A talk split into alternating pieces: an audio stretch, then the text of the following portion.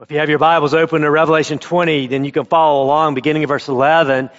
And today we're going to discuss the great white throne judgment.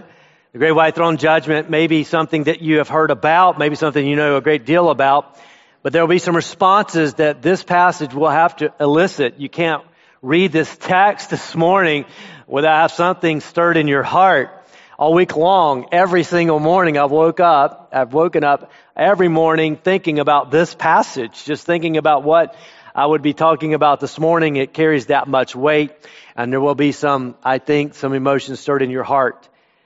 When we think about uh, this passage, I want us to think about it too, not only uh, uh, in light of the throne that we're going to read about, but in light of the cross, especially this week. The cross of the Lord Jesus Christ is a place where you see justice, mercy, and grace collide. All three of those incredible attributes of God are at the cross. You know what justice is? Justice is when you receive what you rightfully deserve. Uh, justice is when you receive what you rightfully deserve. I heard, about a, an honest photographer that was taking a man's photograph, and after uh, after presenting him the portraits, the man said, "These pictures don't do me justice." And the photographer said, Sir, to be frank, you don't need justice, you need mercy. Now, mercy is uh, at the cross because mercy is what we do not deserve, or getting what, or receiving what we don't deserve. Grace is getting what we what we don't deserve. Uh, mercy is getting, you know, is, is, is getting God's forgiveness and is given, getting God's incredible faithfulness when He says, "You deserve hell." But I'm not going to give it to you. Grace is, you don't deserve heaven, but I'm going to give it to you. At the cross, you see justice, God's incredible justice and righteousness displayed. Mercy displayed where Christ is taking away what we deserve. When Jesus came into Jerusalem on Palm Sunday, or what we consider Palm Sunday, when he moved into Jerusalem on that donkey, he was likely surrounded by animals bleeding as they were making their way, being led away to a sacrifice, to a slaughter. And in the middle of that, Jesus, the Lamb of God, is on his way to the cross to pay the penalty for sin that we deserve to pay. And we see mercy. We see grace there. And I want us to see that today because at the cross, the violence of God was on display in justice, but the brilliance of God's mercy and grace are also shown to us. And thank God for his mercy. Jeremiah wrote in Lamentations chapter 3 It is through the Lord's mercies that we are not consumed. Because his compassions fail not. They are new every morning. Great is thy faithfulness. It is by God's mercy that all of us here aren't consumed. And I want us to see the great white throne judgment today in light of the cross, in light of God's mercy and His grace. Several responses will come as a result of today's message. There will be some of you in here today that will be so struck by God's grace, His mercy, and His justice that you'll be saved. I know there's some of you here today that aren't saved, and today you'll realize I've been pretending, been pretentious, or have been fooling myself. I need to be saved, and today you can be saved. Uh, I know that the uh, emotion I think that will be stirred up in the heart of the believer is that as we see today's text and kind of just watch what happens at the great white throne judgment, we'll say, Thank you, God, that you saved me, because I deserve to be standing before the great white throne, receiving the sentence of hell, but by your grace you gave me heaven. And you'll grow more deeply in love with the Lord. I'm also quite aware that some of you today will grow angry at this passage. You'll see the beauty and brilliance of Christ and the cross. But unless God opens your eyes and changes your heart and converts you, even the beauty of Christ will become ugly. You'll see that as we go through this text. Uh, probably experience what every guy has experienced when shopping for an engagement ring. Guys, y'all remember that? Like yesterday. I can still describe the man who sold me the diamond. I can describe what he looked like to you. I can see his face. I, I know what he was wearing. And part of that reason was is, as I went around to jewelry stores and have the other guys laugh at me for what I was trying to spend.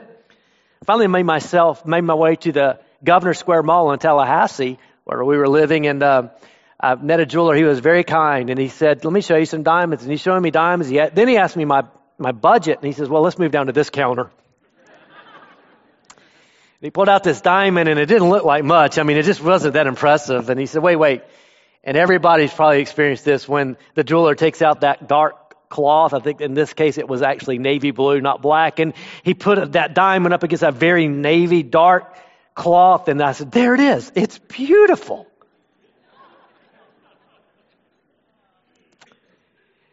And I, I, think that's part of what happens to the believer today when we look at this scene uh, of the great white throne judgment that we'll, we'll look at the mercy and grace of God differently, even more lovingly. You think about his mercy. Abraham was the man of faith and is an example of faith. Here he was, a guy who wasn't worshiping God, and God chose him. And then Abraham believed God and experienced the mercy and grace of God. He took Isaac, his only son, up to a mountain and was going to give the life of Isaac to God. And by God's mercy, an angel stopped him from doing that.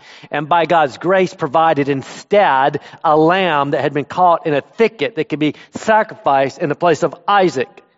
Mercy is seen as certainly in the story of the prodigal son that Jesus told us about a man who left his father, took his inheritance and spent it in all type of sinful activity. And when he came back to his father, the father ran to him and should have, the father should have punished the son, but had mercy on the son and graciously threw a party of extravagance. The Good Samaritan showed mercy when he came among a man who'd been beaten by thieves and bandaged his wounds and cared for his sores. But grace was seen in the Good Samaritan when he took this man to an inn and told the innkeeper, whatever he needs, I'll pay for it. Mercy, here's the cry of the thief on the cross who says, I'm getting what I rightfully deserve. But would you remember me when you enter into your kingdom. And grace is Jesus looking at the thief who's on a cross receiving what he rightfully deserves and says, this day you will be with me in paradise. Mercy withholds what I've earned and grace provides the blessings I have not earned. Mercy closes the door to hell that I rightfully deserve to bust through. Grace provides blessings for heaven that I do not deserve. And wait just a minute. Grace cost the grace giver a great deal. Grace is not free. Jesus suffered on the cross in agony, shed his blood so that the sin that I've committed could be washed away forever and that I could have what I do not and would never earn. This is why on Friday we'll come together and worship, and we call Friday Good Friday. And I have friends of other religions who've asked me, why do you call Good Friday good? Well, because the most horrible thing that's ever happened in the universe, Christ on the cross, is actually the most wonderful thing that's ever happened in the universe. And if you recognize that, and you come to that by God's grace conclusion that you need to be converted through Christ, then you too will feel the same way. God's wrath is God's wrath is poured out on the cross.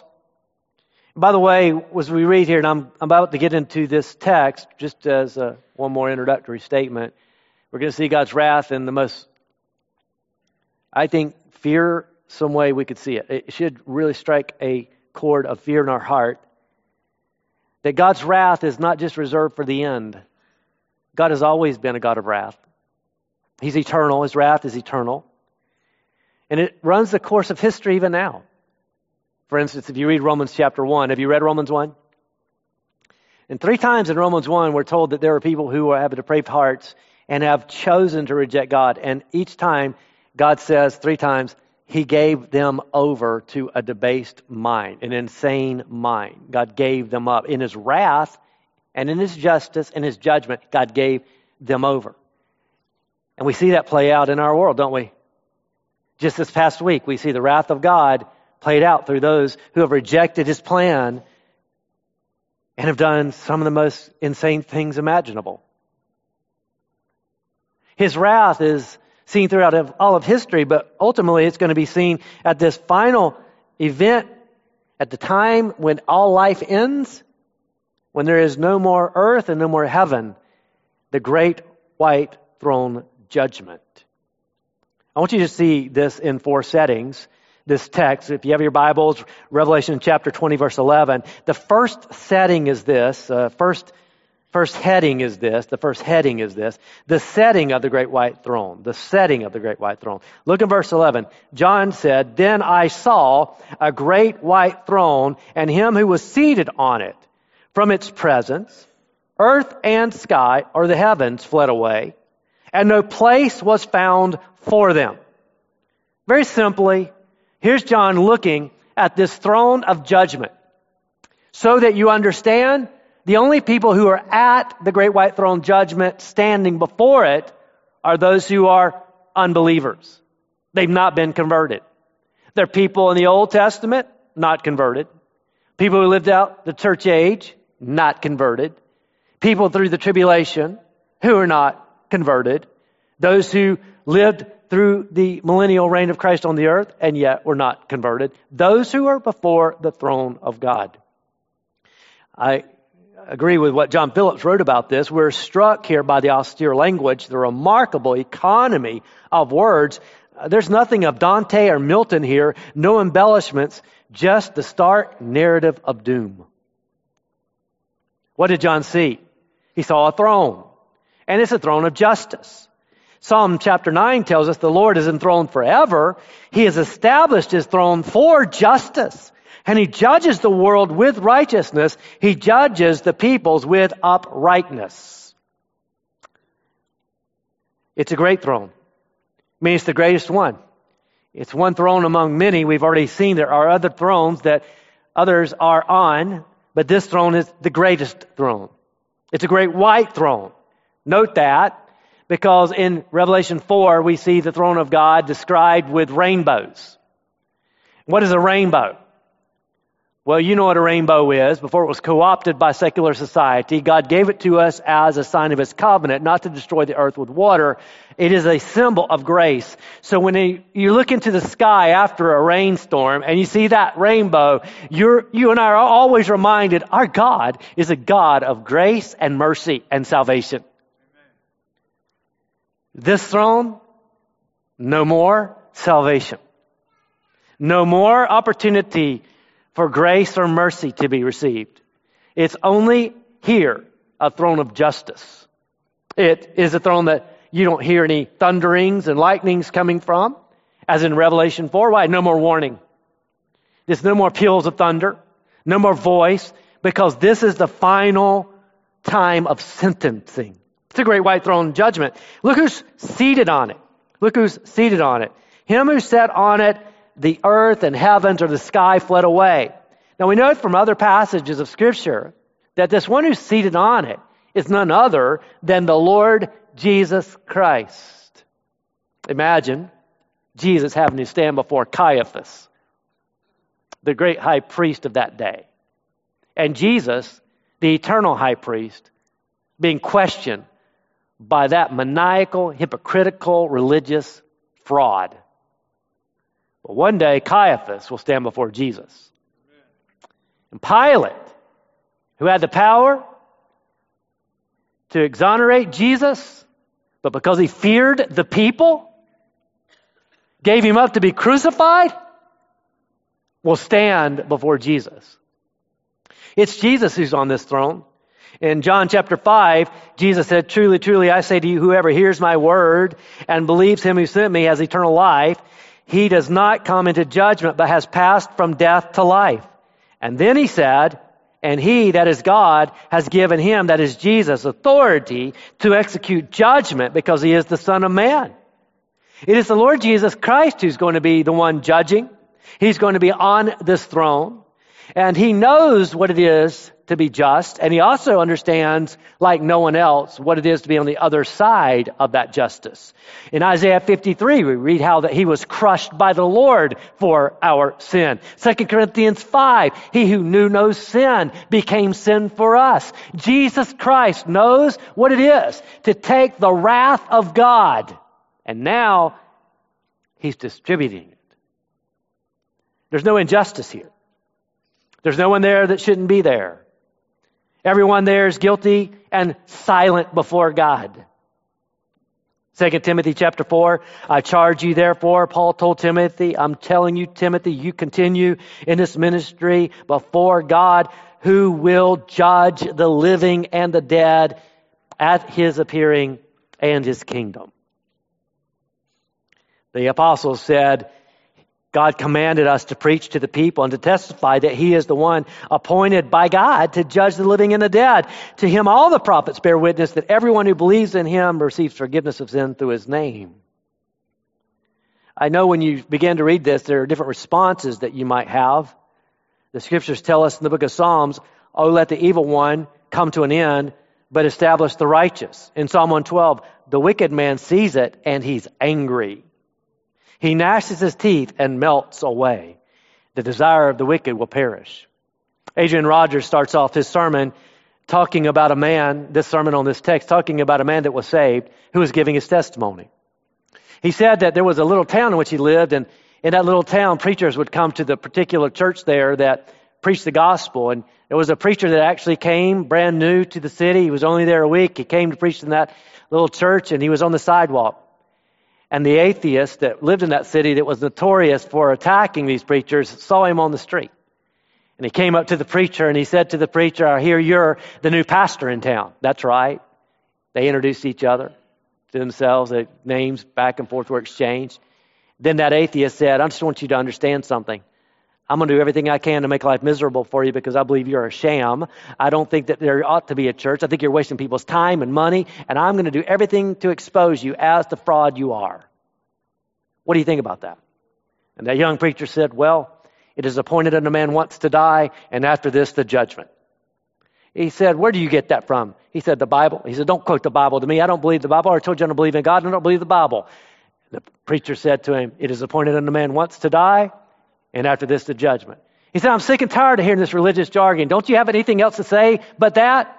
And the preacher said, It is appointed unto man once to die, and after this, the judgment. He said, I want to have a, a, debate with you. I want to have some common sense, logical debate with you. Can't you do that? And the preacher looked at him and said, It is appointed unto man once to die, and after this, the judgment. The atheist, who actually was the one telling the story because he had been saved, said, I was so angry that I turned around to walk home. I went over a little bridge that was near my house, but it was as if every frog in the swamp was saying, singing the same song Judgment, judgment, judgment. Well, Jesus said that the Spirit of God would come and He would convict the world of sin and righteousness and of judgment was on an airplane with Les, and we uh, were flying non-reservation, so that means you know you don't have a seat, you might get on, and we got on, so we weren't sitting together, but she was sitting behind me, and she witnesses everywhere she goes, and someone sat next to her, and she's already witnessing, and there's nobody sitting next to me, and I'm like, this is great, no one next to me. Then you get that, you get that announcement you don't want to hear. Hey, this is a full flight.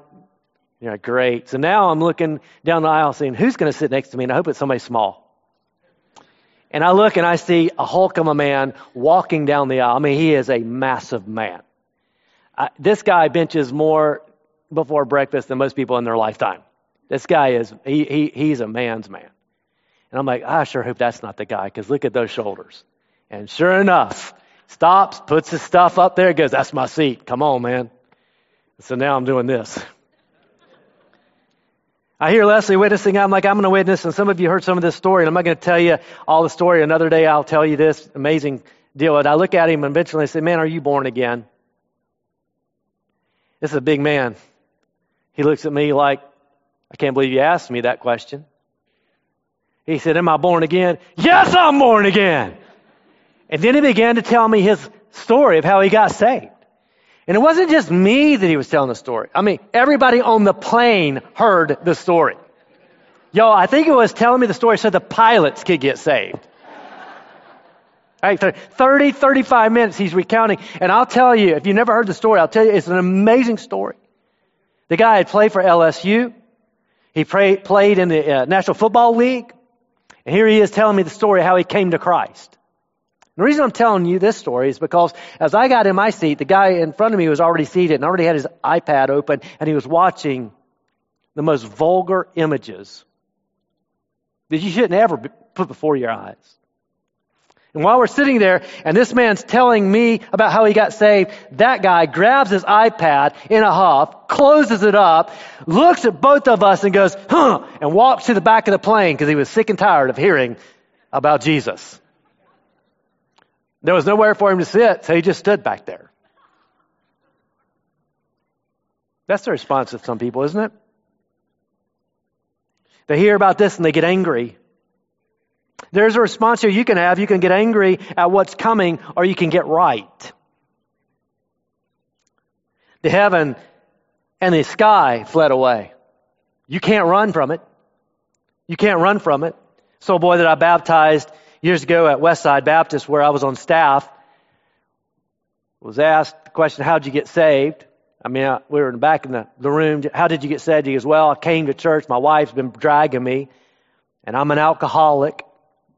And the preacher that day, Tommy Mallard, was preaching, and he was got on that subject, alcohol, and I got so mad. I said, "That's it. I'll never come back here." And I left in the middle of his sermon, and I went to hide in the bathroom. And I got in the stall just to hide till church was over, but you guys have speakers in the bathroom. You can't run. This throne is so fierce that even heaven and earth wanted to flee, but they had nowhere. There was no place for them. Peter said, But the day of the Lord will come like a thief, and then the heavens will pass away with a roar, and the heavenly bodies will be burned up and dissolved, and the earth and the works that are done in them will be exposed. Just in the next chapter, John said, Then I saw a new heaven and a new earth. In other words, this scene is so frightening that heaven and earth would hide, but there's nowhere for them to hide. Nobody can hide from this judgment. You are either hidden in Christ or exposed before the great white throne. Notice the subjects who are there. Subjects who are there. Look at verse 12.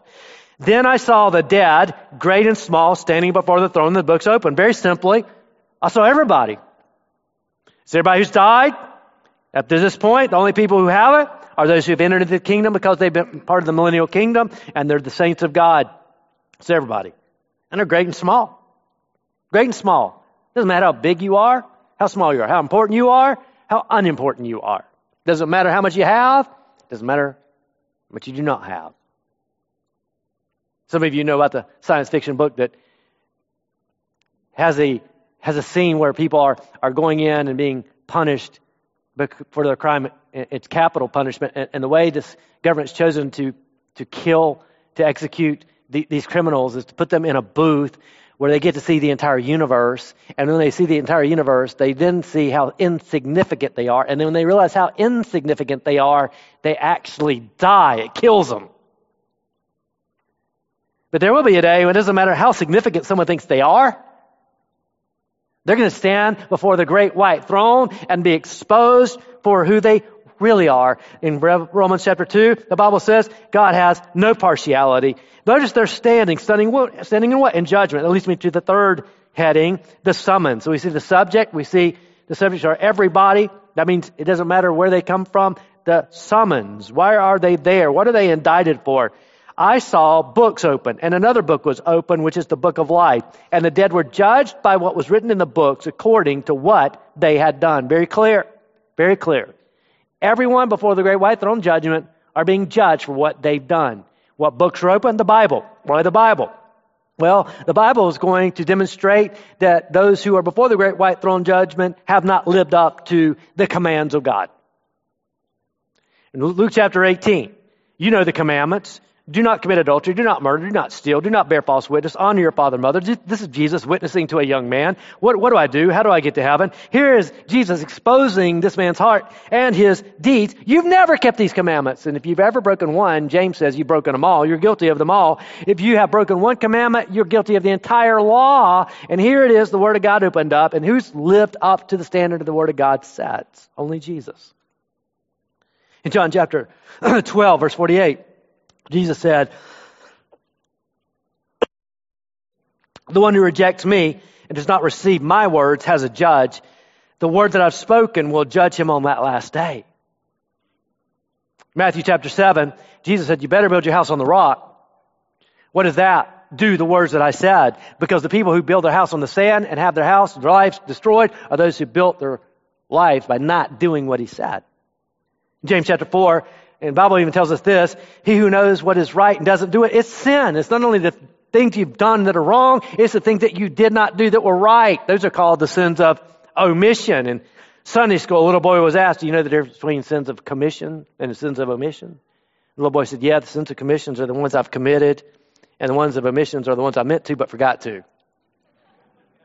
Those are the things that we didn't do that we should do. And there are no excuses. No excuses. No excuses. The rich man who woke up in Hades looked up to heaven and asked and begged, Would you send somebody to my brothers? Just give, them a sign. Give my brothers a sign so they don't come to this place. And the Lord answered, They have Moses and the prophets, let them hear them. No one will have an excuse in that day. The book of deeds will be open. Those are the things we've done. Verse 13, look at this. The sea gave up the dead who were in it. Death and Hades gave up the dead who were in them and they were judged, each one of them according to what they've done. Notice how clear John is. It doesn't matter how someone died, where their body is, it's being resurrected. The pagans would burn their bodies so that it couldn't be resurrected. It will not stop God from resurrecting in the second resurrection those who are lost. There is a resurrection of the just and there's a resurrection of the unjust. Here they are before the throne. And for what reason? To give an account for what they've done. Ecclesiastes 12:14. For God will bring every deed into judgment. Imagine that. Standing before God and having to give an account for every wrong thing you've ever done. Heaven's servers are never down. All the data is being collected. Not only the things we've done, every secret thing, whether good or evil. Things that your spouse doesn't even know about you. No one knows. And you think will never be known. You will take it to your grave, except you'll be resurrected, and so will the offense. Psalm chapter 44 says, He knows the secrets of the heart, even the thoughts that we have. Romans 2.16, and that day God will judge the secrets of men by Jesus Christ. Luke chapter 8, for nothing hidden, there's nothing hidden that will not be made manifest our, our thoughts, our words. Imagine this. Jesus said, I tell you on that day of judgment, people will give an account for every careless word they've spoken. Matthew chapter 16, Jesus said, For the Son of Man is coming in, in clouds with the glory of his Father. He'll repay everyone for what they've done. Either your sin is hidden in Christ, under and washed by the blood of Jesus Christ, or you're going to give an account of every evil thing you've ever done. Something you may not have considered. I don't know if you consider this or not. But the Bible also teaches that there are severities of judgment. Not everyone's going to receive the same exact judgment. Some will receive a more severe judgment. Jesus, speaking, said, And if anyone does not receive you, disciples, or listen to your words, shake off the dust from your feet and leave that house or town. Truly I say to you, it will be more bearable on that day of judgment for the land of Sodom and Gomorrah than for that town. Imagine that. Jesus telling the disciples. It's going to be bad for Sodom and Gomorrah and those inhabitants of Sodom and Gomorrah. It's going to be worse for the people who heard you guys and didn't receive the gospel that you preached. I mean, all Sodom and Gomorrah had was Lot. Look what we have. Look what we have. They had one preacher, and he was a backslidden preacher. Look what we have. We live, and let's don't go yet to New Guinea or Africa. Let's just go right here to Clay County. There are gospel preaching churches in Clay County. You can walk down the street and accidentally trip over a track. You can have someone want to share the gospel with you. You can turn your radio on and accidentally land on way radio and someone's preaching the gospel. That's the point. That those who have heard the gospel and have rejected the gospel, a more severe judgment. Jesus talked about his own hometowns where he walked. They're going to have a worse judgment, he said, because of my works than Sodom and Gomorrah.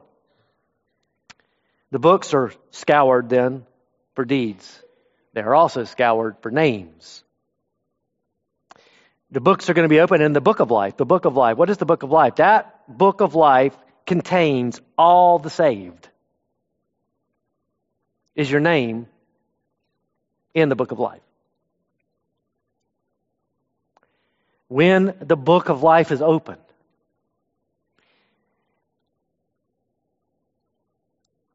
And scoured. Is your name there? In Revelation 21, 27, but nothing unclean will ever enter into heaven, nor anyone who does what is detestable or false, but only those who are written in the Lamb's book of life. The disciples on one occasion came back after a great ministry at seeing demons subjected to the name of Christ. They were rejoicing. Jesus said, Don't rejoice in this, that the spirits are subject to you, but rejoice that your names are written in heaven. I told you already that there are going to be some responses to this message. Those of us who are saved are going to say, I can't believe I'm saved, but I'm grateful I am saved, and I can't get over the fact that I've been saved. And if you ever get over the fact you've been saved, you probably never were saved. And 2 Corinthians 13 says, Examine yourselves to see whether you be in the faith. Test yourselves. This is Paul telling the church at Corinth. I was preaching, and I had a family come to me and say, we don't like your preaching. That was the essence of the. Uh, well, you, you, there's a crowd. You can join them. I didn't say that. Thank God I didn't say that. So what, what, what, why not? Because your preaching is making my wife lack assurance of her salvation. Through some conversation, what we discovered was the reason she lacked assurance of salvation is because she had no salvation. It is never the job of the preacher to cause anyone to doubt their salvation. It is the job of the preacher to preach the gospel so clearly that those who are not saved will come to the conclusion they must be. Nothing unclean will ever enter into heaven, Revelation 21, 27, nor anyone who does detestable false, but only those who are written in the Lamb's Book of Life. Not, last heading, last heading, fourth heading, the sentence headed down, handed down at the great white throne. Look at verse 14. Then, and I have then underlined in my Bible, then death and Hades were thrown into the lake of fire. This is the second death, the lake of fire. And if anyone's name was not found in the book of life, he was thrown into the lake of fire. Now I want to read those two passages again. Count with me how many times uh, the phrase lake of fire is mentioned in just these two verses.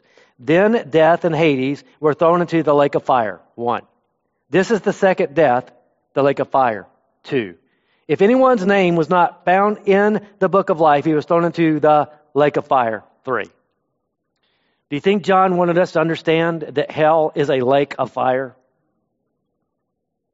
Death and Hades are the waiting places of the dead now. When someone dies, they go to the place of incarceration called Hades. It is a place of suffering, but it is not hell. It is not the place where the devil is ruling, by the way. He wants to avoid hell. He will not rule in hell. No one will party in hell.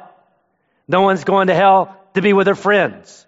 It is the place of outer darkness and the gnashing of teeth. It is the place where everything that has been done in this life will be exposed and all of the sin that people long after will still be longed after. In Revelation 22 verse 11, Let the evil doer still do evil, and the filthy still be filthy. The guilty will have guilt for eternity. The condemned, condemned forever. The one who is eaten up with lust will never get what his flesh desires for eternity. The alcoholic who never repents will want to drink for the rest of eternity. The suffering of the flesh for all eternity. It breaks my heart when I hear what I heard this week. At least they're in a better place. No, they're not. It's, it's our flesh that wants to say, well, at least the cancer is gone and they're suffering no more. No, they're suffering like never before. I can't believe you believe that, Pastor. You're revealing your own heart. Because when you get saved, you'll recognize that's exactly what you deserve. by the way, I'm in good company of preachers. Jesus preached about hell more than he did about heaven. Here. Peter says the Lord knows how to rescue the godly from trials, but to keep the unrighteous under punishment for the day of judgment. Salvation, salvation is by faith in, in Christ Jesus, who by his mercy does not give us what we deserve. Thank God for that. By his grace gives us what we could never earn. That's heaven. Salvation's by faith. It's not by works. It's by faith. It's not by works. It's by faith. It's not by works. You've heard me say it. I'll say it till I die. Salvation is by faith. It is not by works.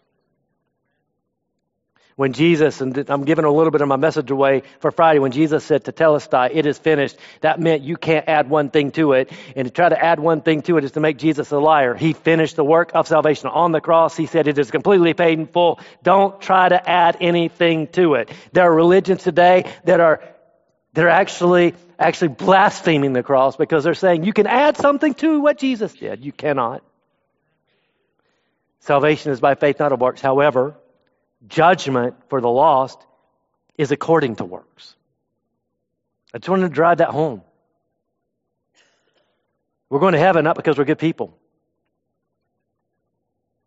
And you're going to hell because you're not a good person.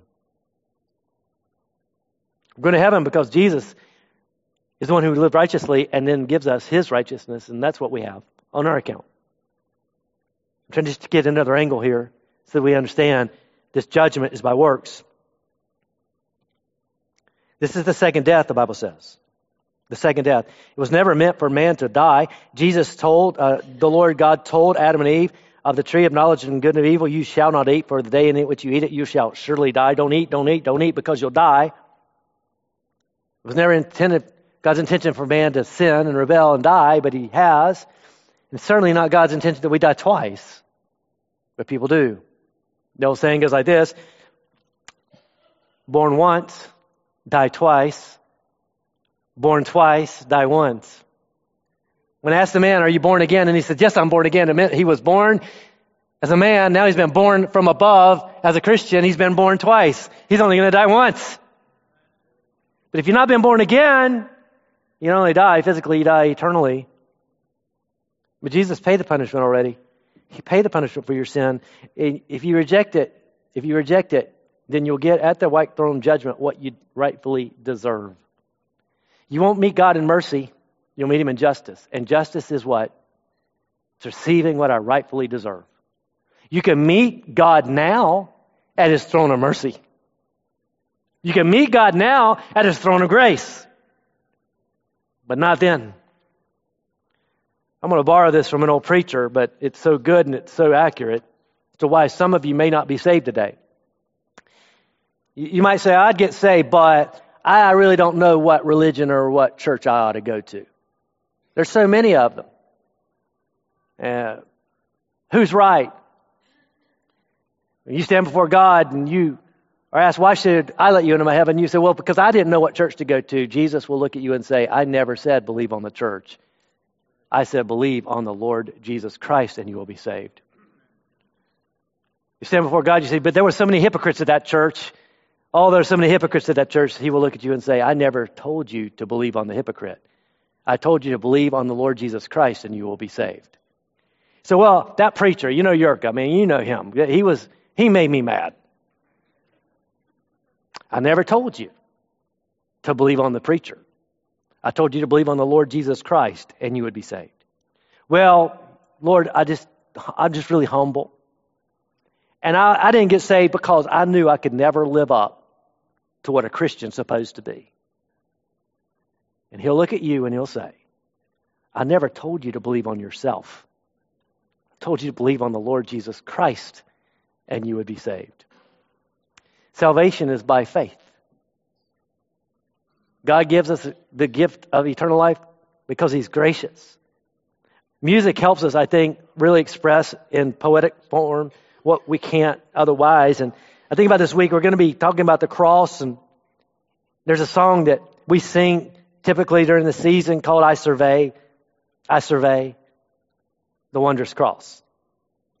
The first verse says, Were the whole realm of nature mine, that were present far too small. Love so amazing, so divine, demands my soul, my life, my all. I would hope for the believer today who reads this text and does what I've done, just wondering about it and musing over it and shocked by it, struck in it, God, I deserve to be here. Thank you. Thank you for your amazing grace that you saved a wretch like me.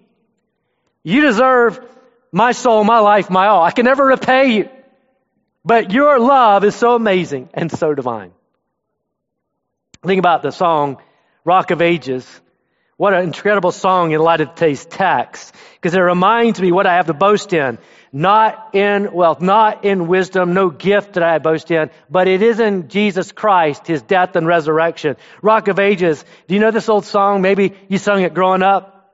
Rock of Ages, cleft for me. Let me hide myself in Thee. Let the water and the blood from Thy wounded side that flowed be for sin a double cure, save from wrath, and make me pure. Man, did the songwriter have it right. God forgives us, cleanses us, and then gives us purity.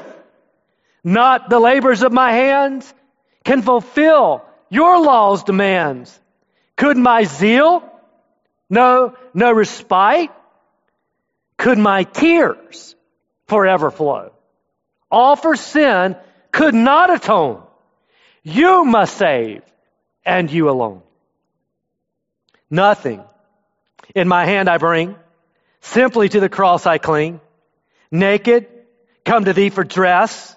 Helpless, look to thee for grace. Foul, to the fountain fly. Wash me, Savior, or I die. Last verse. While I draw this fleeting breath, when my eyes close in death, when I soar to worlds unknown and see you on your judgment throne, rock of ages, cleft for me, let me hide myself in thee. The only hope, Christ.